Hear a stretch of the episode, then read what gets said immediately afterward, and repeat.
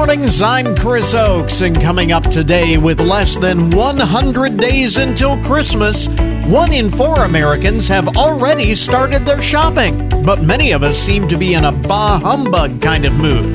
And according to Bankrate's holiday shopping survey, we may have reason to be.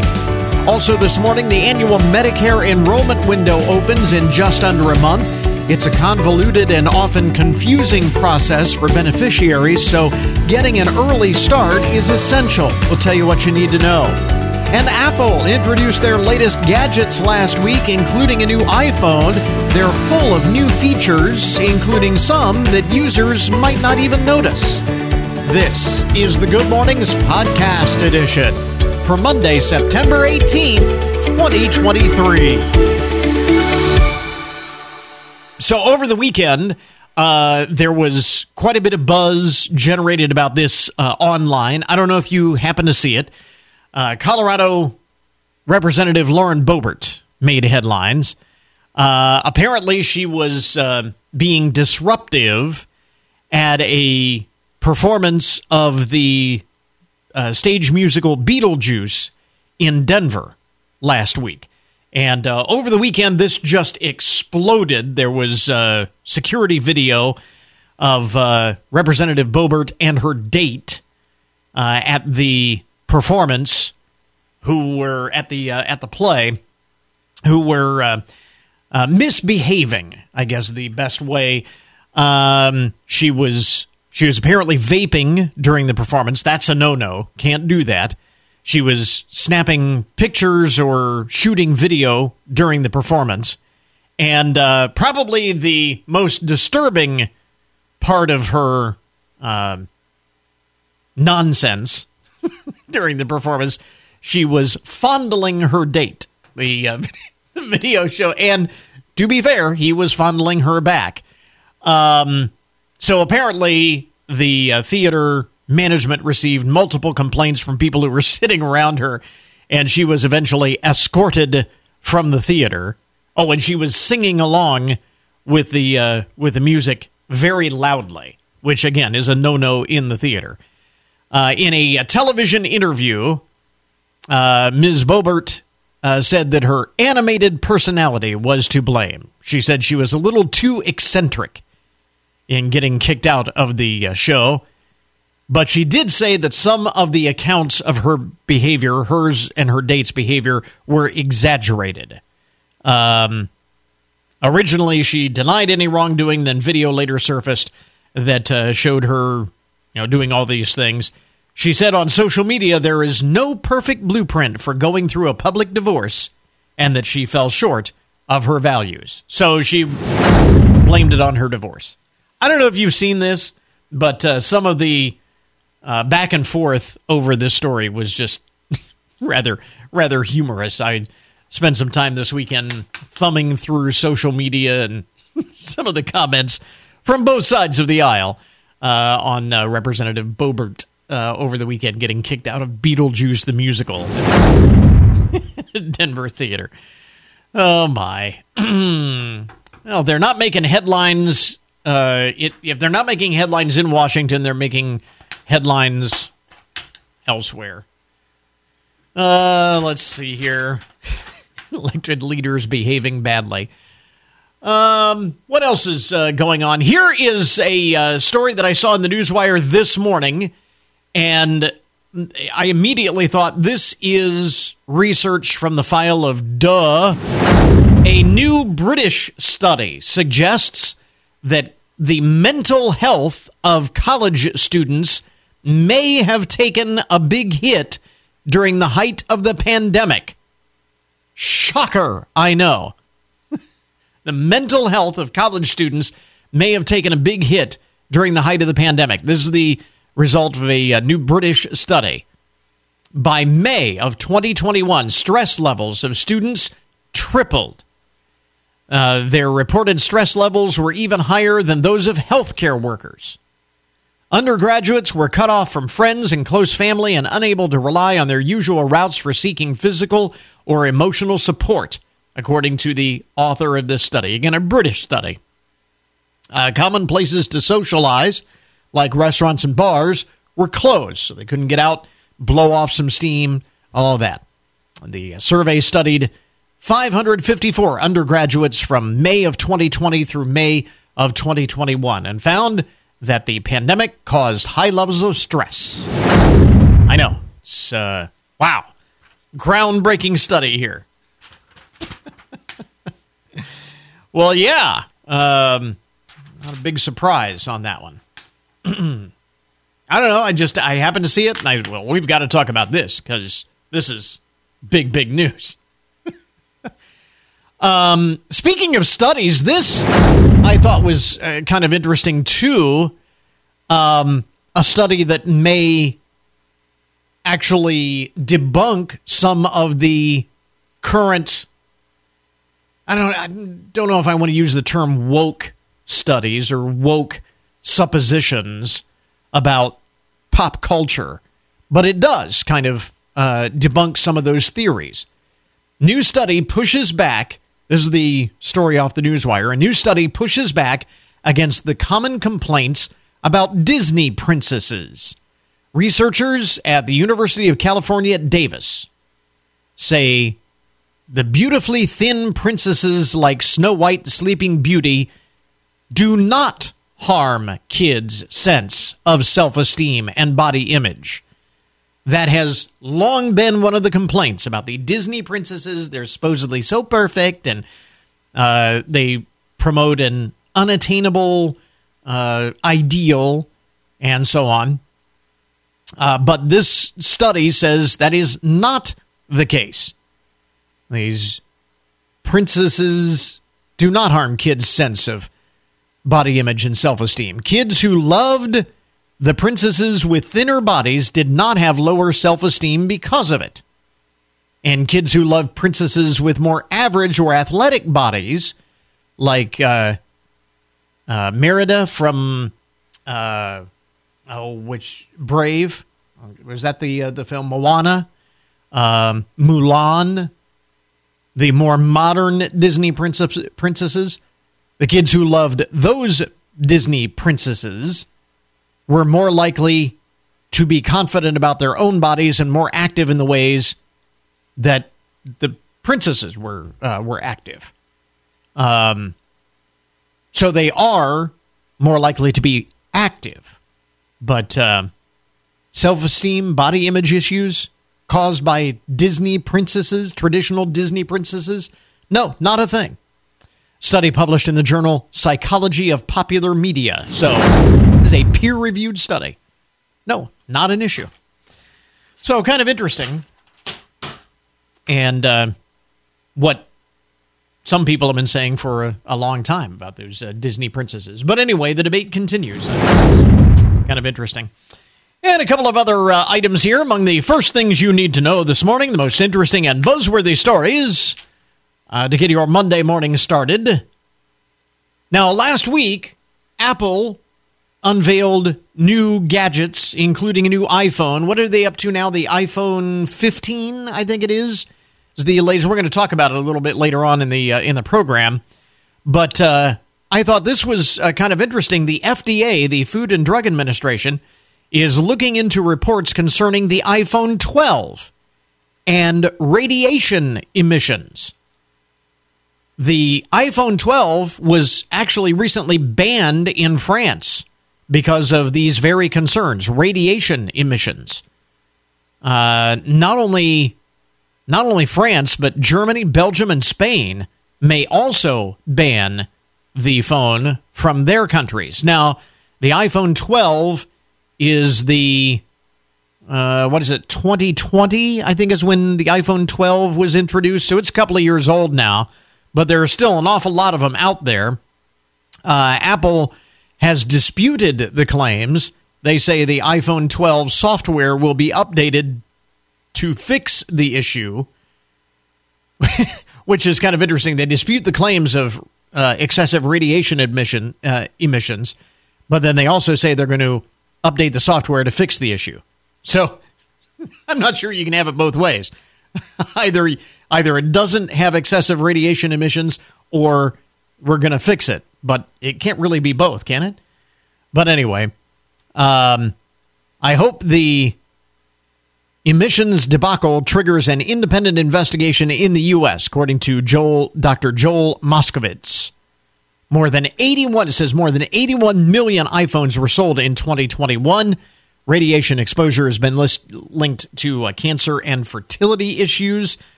I saw that story. My first thought is why the iPhone 12 as opposed to the iPhone 11 or the iPhone 13. Apparently, they're not a problem. It's just the iPhone 12. And so I don't know what is unique about the iPhone 12 that it would be such a problem, but apparently it is. So stay tuned. And finally, this morning, among the first things you need to know, the most interesting and buzzworthy stories of the day, Halloween, right around the corner. In case you didn't already know that, just go into any store, see all of the Halloween. I think it's interesting in these stores, they have the Halloween candy out for sale already. I mean, it's mid-September. Is anybody really shopping for Halloween candy at this point? We may say we're stocking up on Halloween candy early, but are we really? I mean, honestly, we're buying it and we're eating it. We're going to eat more. We're going to buy more before Halloween gets here. Nobody is buying Halloween candy right now and sticking it in the pantry to use for Halloween. It's all getting eaten already. They're not idiots. They know they're going to put that candy out now. We're going to buy it, and then we're going to come back and buy more because it's all going to be gone anyway. Halloween right around the corner. The Halloween house is for sale. That's right, the house that Jamie Lee Curtis's character Laurie Strode called home in the movie franchise, the Halloween movie franchise, is up for sale for about $1.8 million. Now, the house that Michael Myers terrorized in the movies is set in the fictional town of Haddonfield, Illinois. But in reality, the house is not in, well, obviously it's not in a fictional town. It's not even in Illinois. It is located in South Pasadena in Los Angeles County. So knowing that it's in South Pasadena for $1.8 million, that's a bargain in that part of the country. The 1978 Halloween film was filmed at the house rather than a soundstage. So it is the actual filming location of the classic movie Halloween. Up for sale for $1.8 million. If you have ever dreamed of owning the Halloween house. Problem is, it is in Southern California, so that may be even more scary. There you go. Some of the most interesting and buzzworthy stories to get your Monday morning started. WFIN News, I'm Matt Demchek. Your WTOL 11 weather. Partly to mostly sunny skies today with a high and low 70s, partly cloudy tonight, low around 50. Findlay City School says the most recent Ohio school report card was released, and they're proud to announce that they earned 4.5 out of 5 possible stars. Within the star system, 3 stars indicates a district is meeting state expectations. A rating of 4.5 stars indicates that a district exceeded state standards. Findlay City School says while 4.5 stars exceeds state standards, 4.5 stars does not exceed FCS standards, and there is room for improvement and growth, and there is important work to be done. Get more on our website. The United Way of Hancock County's Fall Days of Caring is happening this week, in which about 150 volunteers will take up their tools and head out to make a difference and positively impact lives in the community. Last fall, we spoke with Janelle from Marathon as she was helping out with a landscaping project at 50 North. You know, it's just nice to get out and out of the office for a few hours and help out in the community. Volunteers will complete around 600 service hours this week, a value to the community of nearly $20,000. Money that organizations can save to put directly toward their mission and services. Learn more about the United Way of Hancock County's Days of Caring events in the story on our website. The Ohio Redistricting Commission is still having trouble convening and passing constitutional maps. The commission is supposed to have some new state maps drawn by Friday, but that deadline will now be even harder to meet. David Nevin, who is a professor at the University of Cincinnati. Well, you hear the phrase dumpster fire, and I think in this context, that wouldn't do this situation justice. We've had literally years for the Ohio Redistricting Commission to produce a legal map. They haven't produced a single one. I'm Tracy Townsend. The Findlay Trojans football team with their fourth win in a row, this one over Fremont Ross. Montgomery back. Airs it out, wide open is Hasselback, catches it, and he'll carry it on into the end zone. 48-yard touchdown, pitch, catch, and run. The Trojans are now 4-1 on the season and will take on Springfield Friday night at Donnell Stadium. Remember, you can always get more news online anytime at WFIN.com.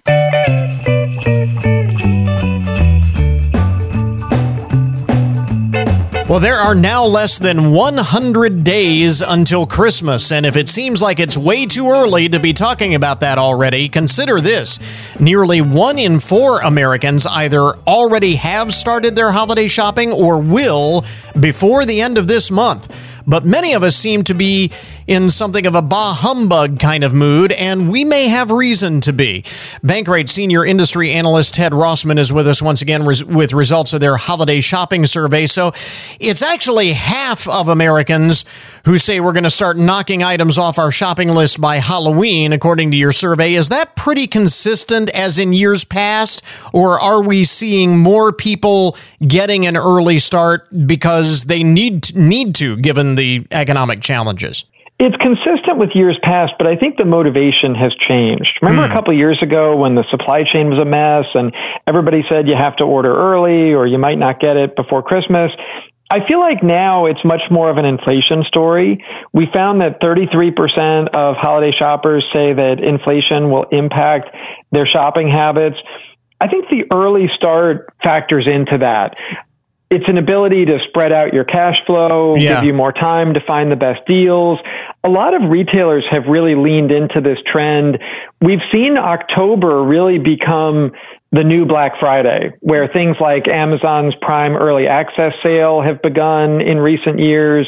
Target and Walmart have their own similar promotions. I feel like you don't need to wait until Thanksgiving weekend anymore. The good deals often begin in early October.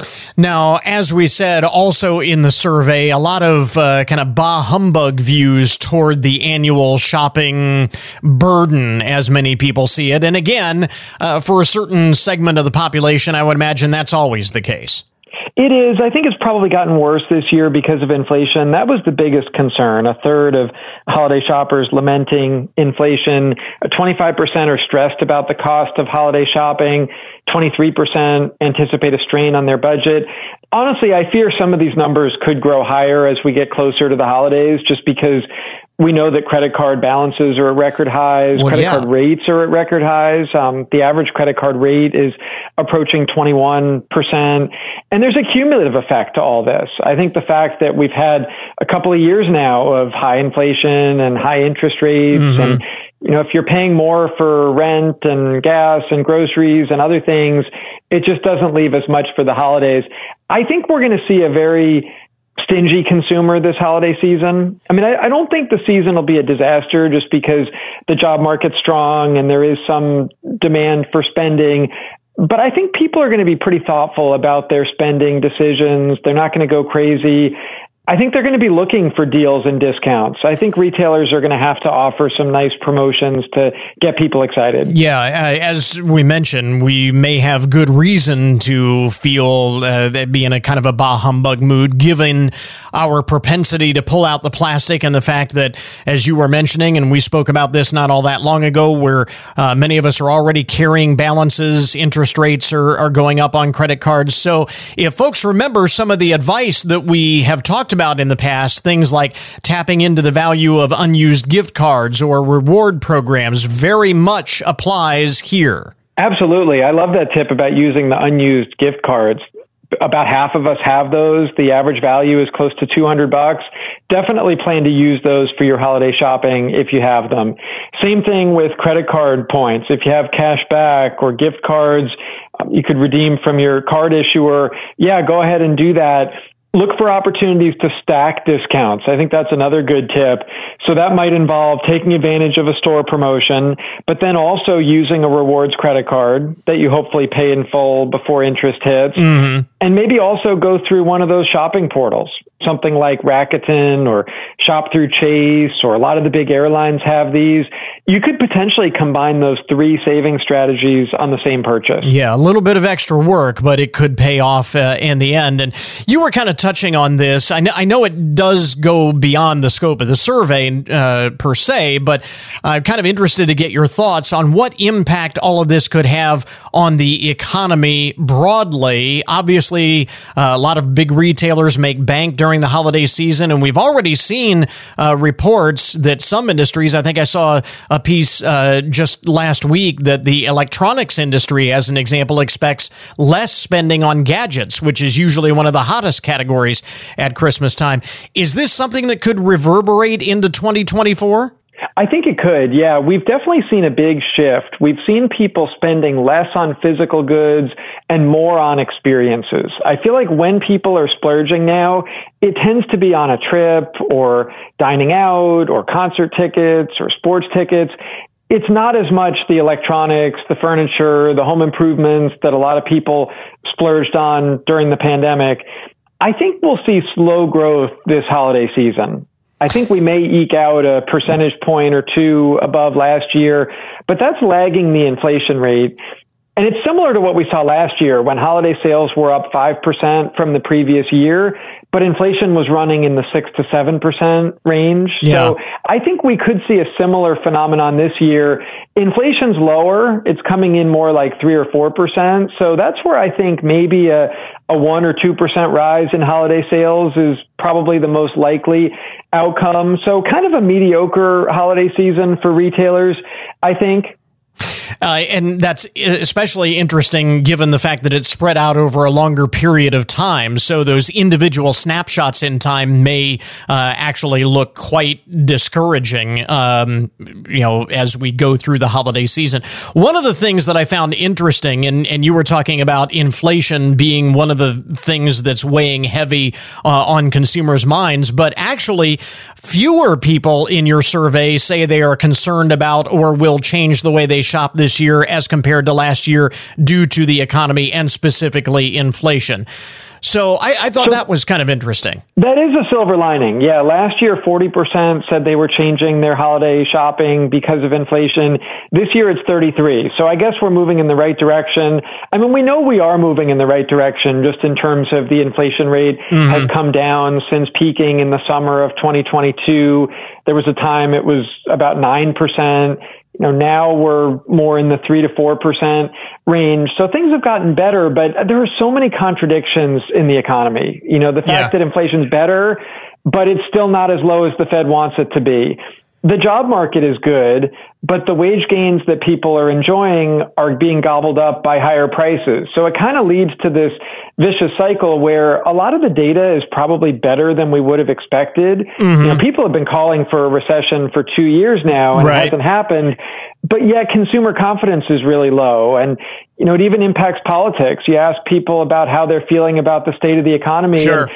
Most people give the current administration poor marks, which is not always in line with some of the data. But I think the perception is more negative just because inflation's been high and you don't feel like you're getting ahead. Yeah. And, honestly, some of that trepidation over inflation is a good thing for consumers, again, because we have to be cognizant of pulling out the plastic and rising interest rates and all of that. It may keep us in check and keep us from going overboard, which can do us more harm than good in the long run. So the long and short of it is we need to be very cognizant of our budgets, very judicious with our spending heading into the holiday season.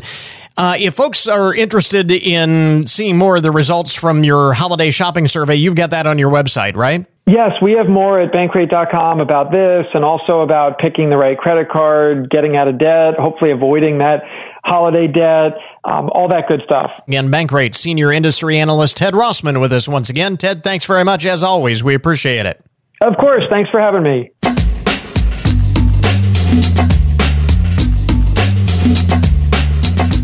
Well, the annual Medicare open enrollment period for coverage in 2024 will open up in about a month or so. So to get ahead of this important but sometimes confusing process, we are joined this morning by Betsy Chin, Vice President of Medicare Advantage at United Healthcare. Betsy, why is the annual enrollment period such an important time for those on Medicare?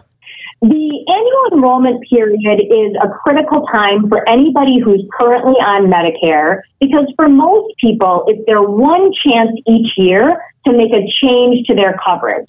So if you miss this opportunity, you're going to be locked in for another year, and it's going to be a while before you can correct a mistake, if you will. So is there anything new or different about this year's enrollment process or the options, or is this pretty much going to be the same routine as people who have been through it before will be familiar with?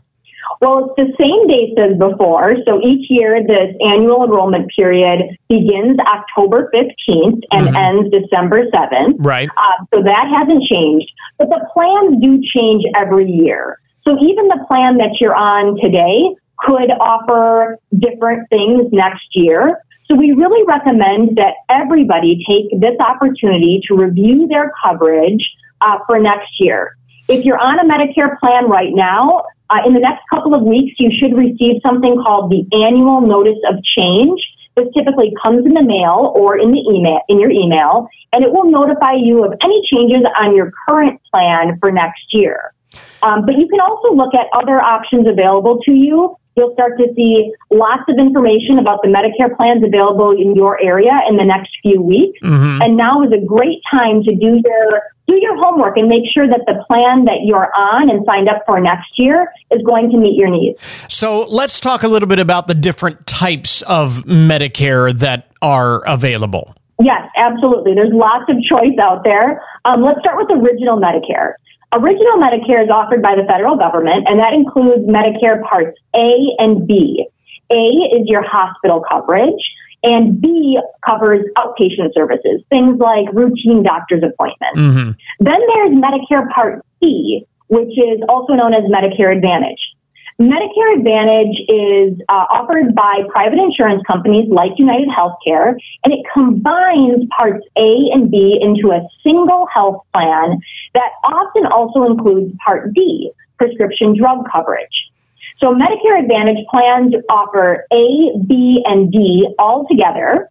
Then there's also Medicare Supplement plans, and Medicare Supplement plans are also offered by private insurance companies, and they work alongside Medicare Parts A and B to pay for things that aren't covered by Original Medicare. Many people pair a Medicare Supplement plan with a standalone Part D plan for complete health and prescription drug coverage. So obviously a lot of different options, a lot of different combinations here. What are the most important things that one would or should consider when choosing between all of these options?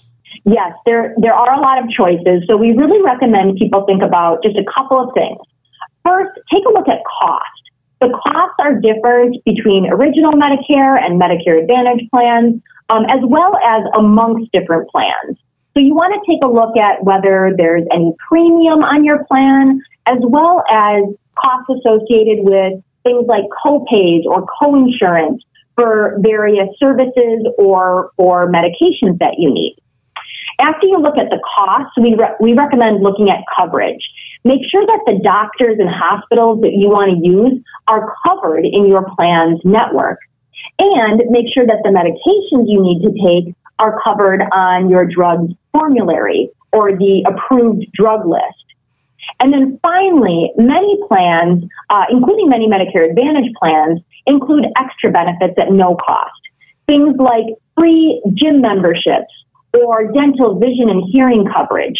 And all of these things are important considerations to make sure that you've got the coverage you need for your health and wellness goals in 2024.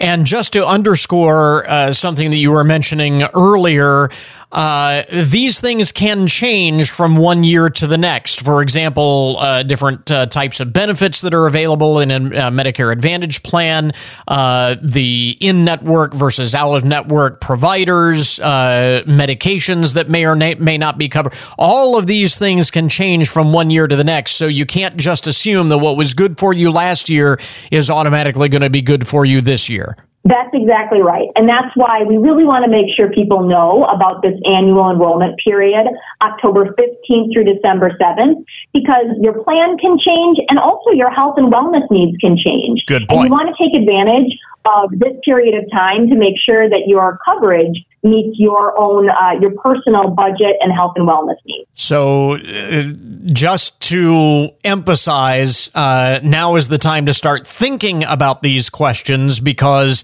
it may seem like you have plenty of time. I mean, we're, like I said, just a little less than a month away from the opening of the open enrollment period, and then it runs through early December, but things do get kind of busy right around that time of year. So it'll be here before you know it, and you'll have to make these decisions, not something that you want to rush into.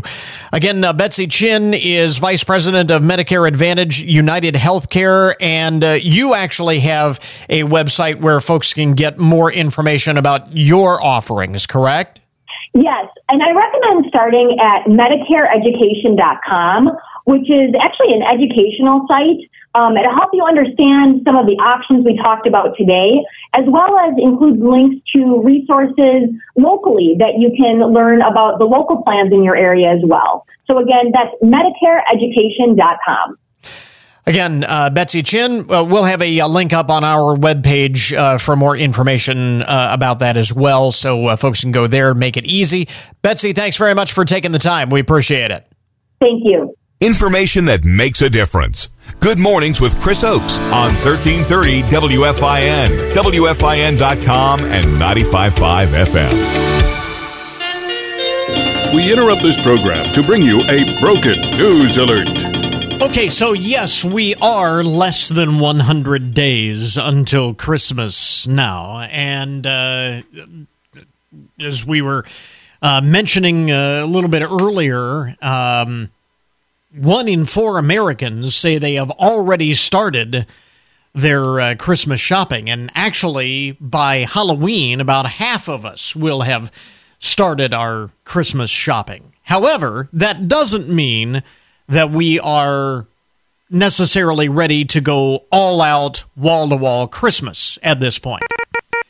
Case in point, the Del Amo Fashion Center in Torrance, California, shopping center in Torrance, California, has faced a huge amount of backlash when a photo appeared on social media showing Christmas decorations set up in mid-September in the mall. Mid-September, right now.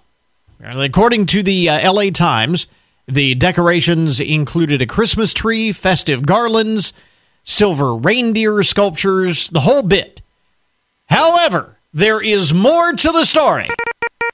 It turns out the scene was set up for a holiday commercial shoot, and Christmas decorations were not up permanently and prematurely. So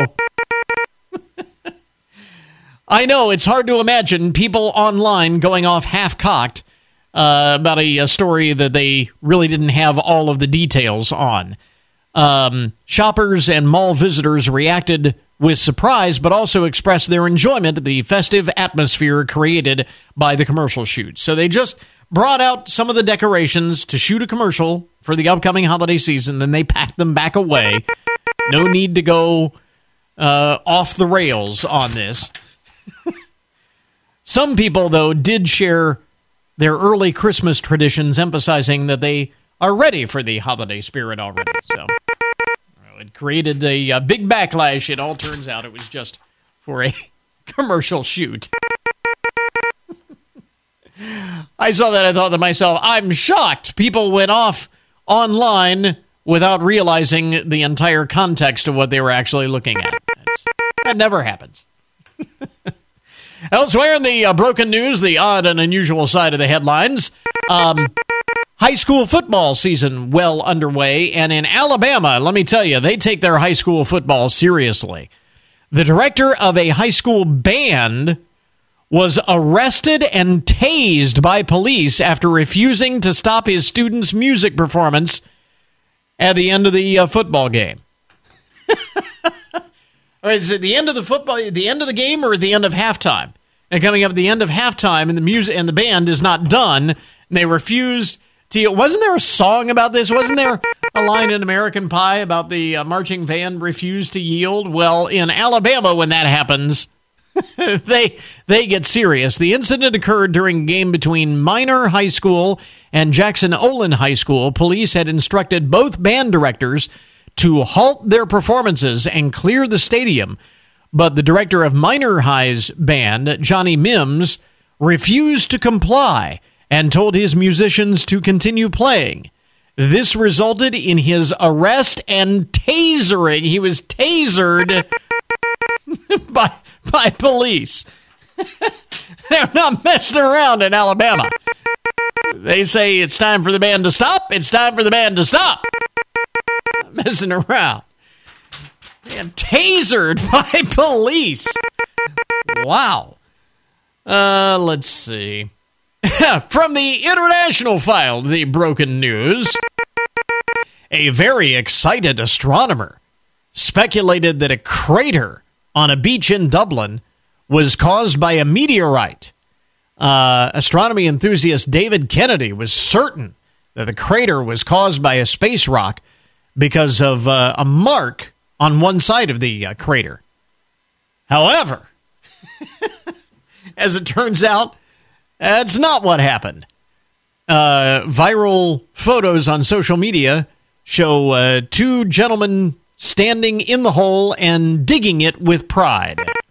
Turns out that there was not a meteorite crater on the beach. It was just the work of these two beachgoers with plastic shovels.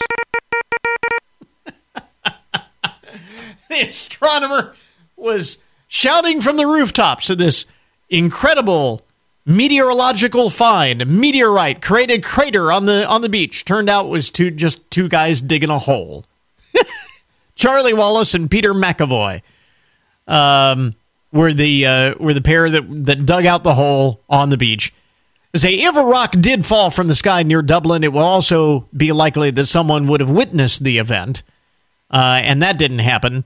Mr. Kennedy, the astronomy enthusiast, expressed disappointment in learning that the hole was not actually from a meteorite, but the two men appeared to have fun on their beach day, so that was good. Was not a meteorite. It was just a couple of guys digging a hole on the beach. It turned out. Oops. This is kind of weird. How would you like to have this happen to you? A woman in Canada received a delivery of more than 1,000 prophylactics that she claims she did not order. Prophylactics, male birth control items. More than 1,000 of them showed up on her front door. Joelle Angelhart received an email from Amazon regarding the package, but she thought it was fake. She said, we automatically assumed that the email was a scam because it was not something that we would purchase. Then we received this box that contained inside 30 boxes of condoms, 34 in each package. We have no idea why they were sent to us. And more surprisingly, her credit card was charged $495 for the order. Some have speculated that this is a part of a what they call a brushing scam, where sellers randomly send out their products in order to boost the number of positive reviews for their product. But it is a little unusual for them to actually bill someone and charge their credit card for it. This is more of a scam to generate feedback, but that is a most unusual delivery. More than 1,000. Can you imagine looks from the neighbors? What'd you get from Amazon there, Joelle? I think it was a mistake. Yeah, sure it was. And finally, in the broken news this morning, story out of Atlanta, where the term vigilante might carry a negative undertone, but the city's boot girls seem to embody the essence of watchful guardians, vigilantes. So these, the boot girls are two women who have embarked on a mission to liberate cars from the grip of those pesky, immobilizing boots that have become a contentious issue in Georgia's capital. The boot girls, known by their aliases Boot Baby and Boot Shiesty, have a boot key. You know, when they parked illegally, or you have unpaid parking tickets or vehicle citations or whatever, they can boot your car. Attach this metal thing to the tire so you can't drive it, you can't move it. But these ladies have a key that unlocks those boots, and they offer boot removal services for a fee of $50. And this is all kind of underground. They've gained popularity through word-of-mouth referrals, text messages, and Instagram orders. And the move has left parking companies, private property owners, and booting firms rather perturbed, as you might imagine. The City of Atlanta Police Department has issued a stern warning, cautioning that tampering with booting devices may result in criminal charges yourself. But nonetheless, the boot girls become something of folk heroes in the city of Atlanta, Georgia. Stay tuned. It's kind of crazy. Going around like the A-team of booting services there, the equalizer, if you will, of booting services there in the city of Atlanta. Crazy story. There you go. Some of the odd and unusual news items there. Today's broken news report. And with that, we now return you to your regularly scheduled programming. WFIN says thank you for listening. And remember, you can listen around the clock on computer, smartphone, or tablet. Start your day with Chris Oakes and Good Mornings. And stay with us all day long. You also get CBS Sports Radio plus all of our locally originated sports programming. Listen live whenever you like at 1330 WFIN 95.5 FM and at WFIN.com, where you can also grab our free mobile apps for iOS or Android. Time now for your daily download, the numbers behind the news and the statistics that shape our lives. So, did you go on a date this past weekend? This is kind of interesting.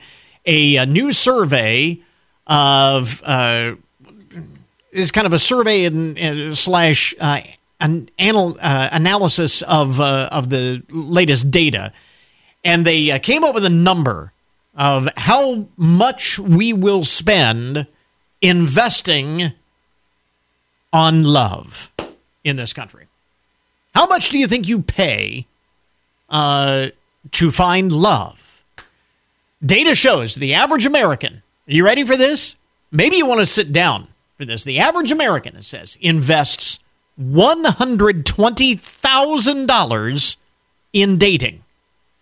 $120,000 we invest on dating in our lifetime. Everything from romantic dinners to gifts for our loved ones. And then they also include in that amount things like personal grooming and cosmetic products. You know, things that we get all gussied up to look at, look good for, on our date. And I would assume if we buy new clothes to go out, we want to look good when we go out on a date, that would be included. But $120,000 that we spend on dating during our lifetime. In fact, according to the survey, 22% of millennials and 19% of Gen Zers admit that they have racked up dating debt. 21% of those between the ages of 18 to 34 say every year they accrue $500 or more in dating debt. And I would imagine some far more than that. If we're spending $120,000, that's like a college education. So what most racks up dating debt? According to the numbers, accidental overspending, attempting to impress our dates, and show of hands, how many people have spent more than we should trying to impress someone on a date, yeah? And then the other thing that racks up debt, it says here, seeking intimacy. Some of the reasons for daters to dig deep. Seeking intimacy. Interesting terminology. They're seeking intimacy. I think I know what they're talking about there. I'm not sure that I want to know what they're talking about there.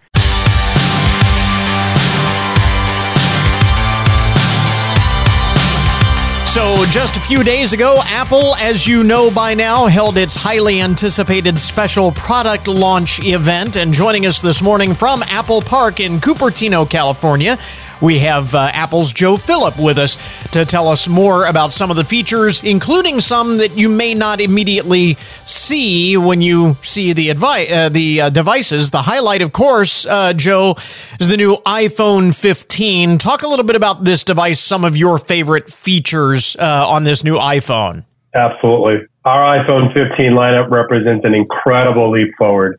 iPhone 15 and 15 Plus comes in a gorgeous all-new design featuring the dynamic island, a new contoured edge design, and a durable color-infused backglass.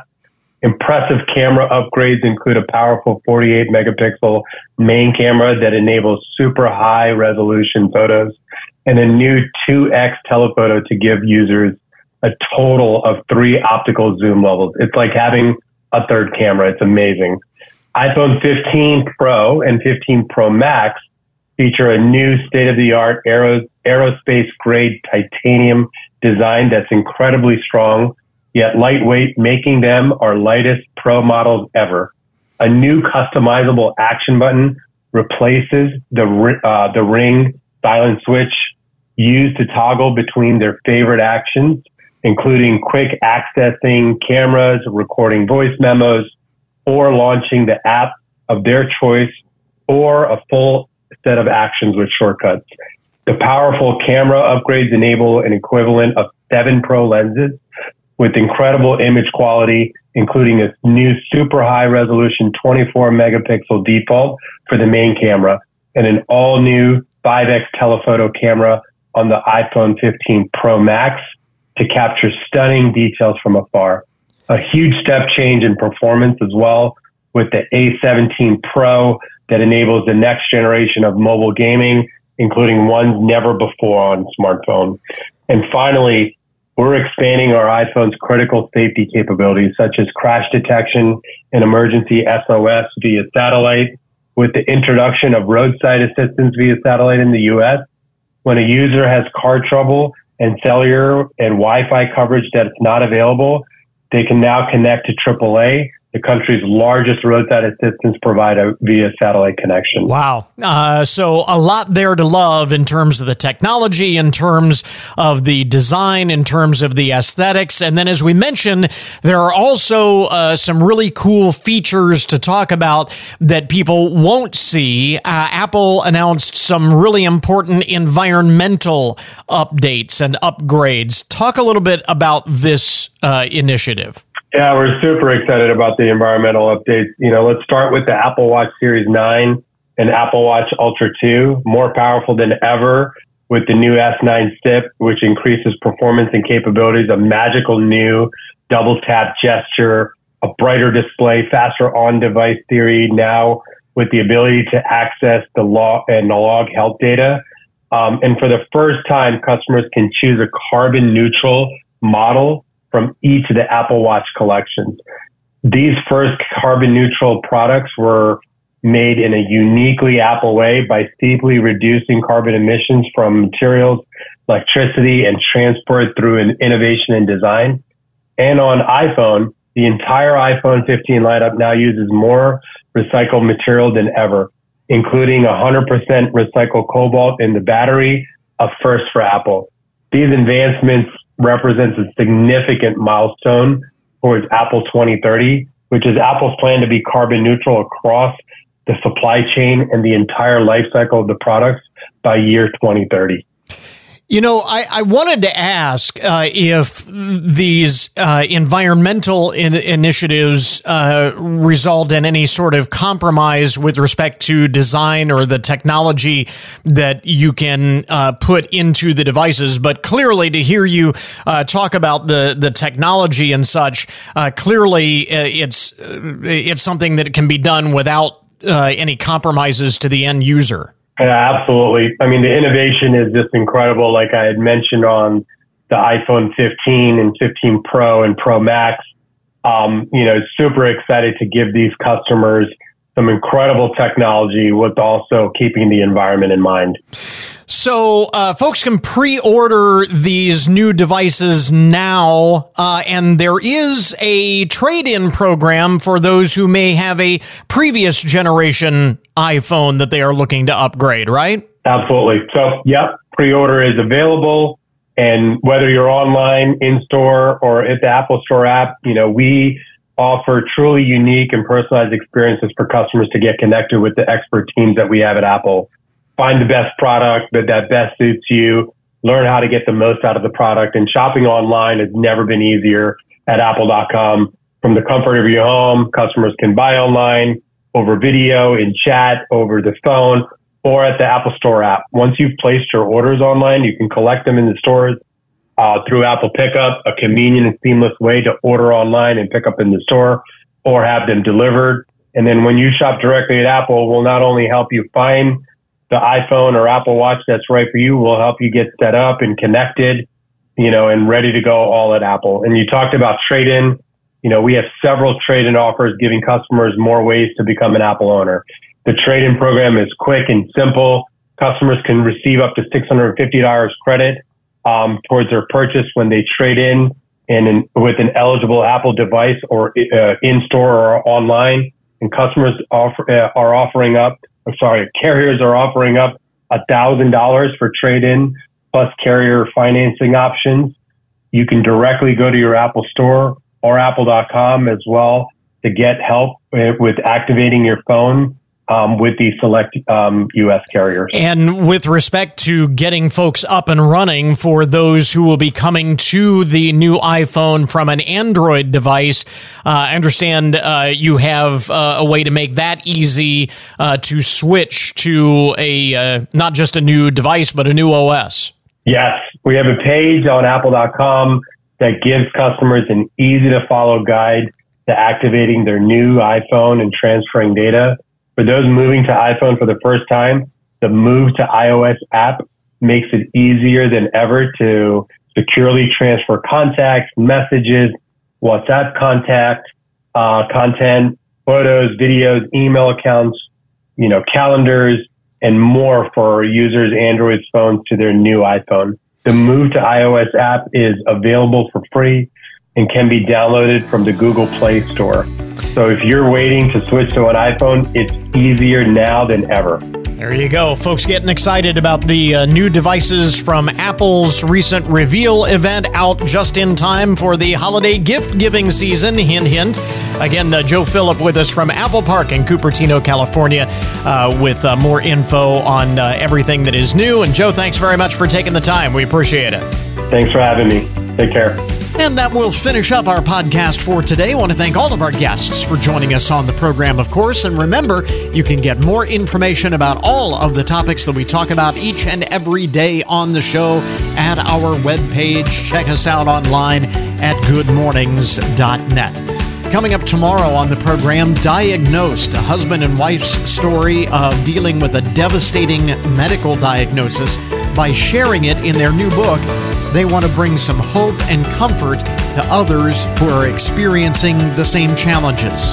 So until tomorrow morning, that is Good Mornings for this morning. Now that you've had a good morning, go on out and make it a good day. We'll catch you back here tomorrow.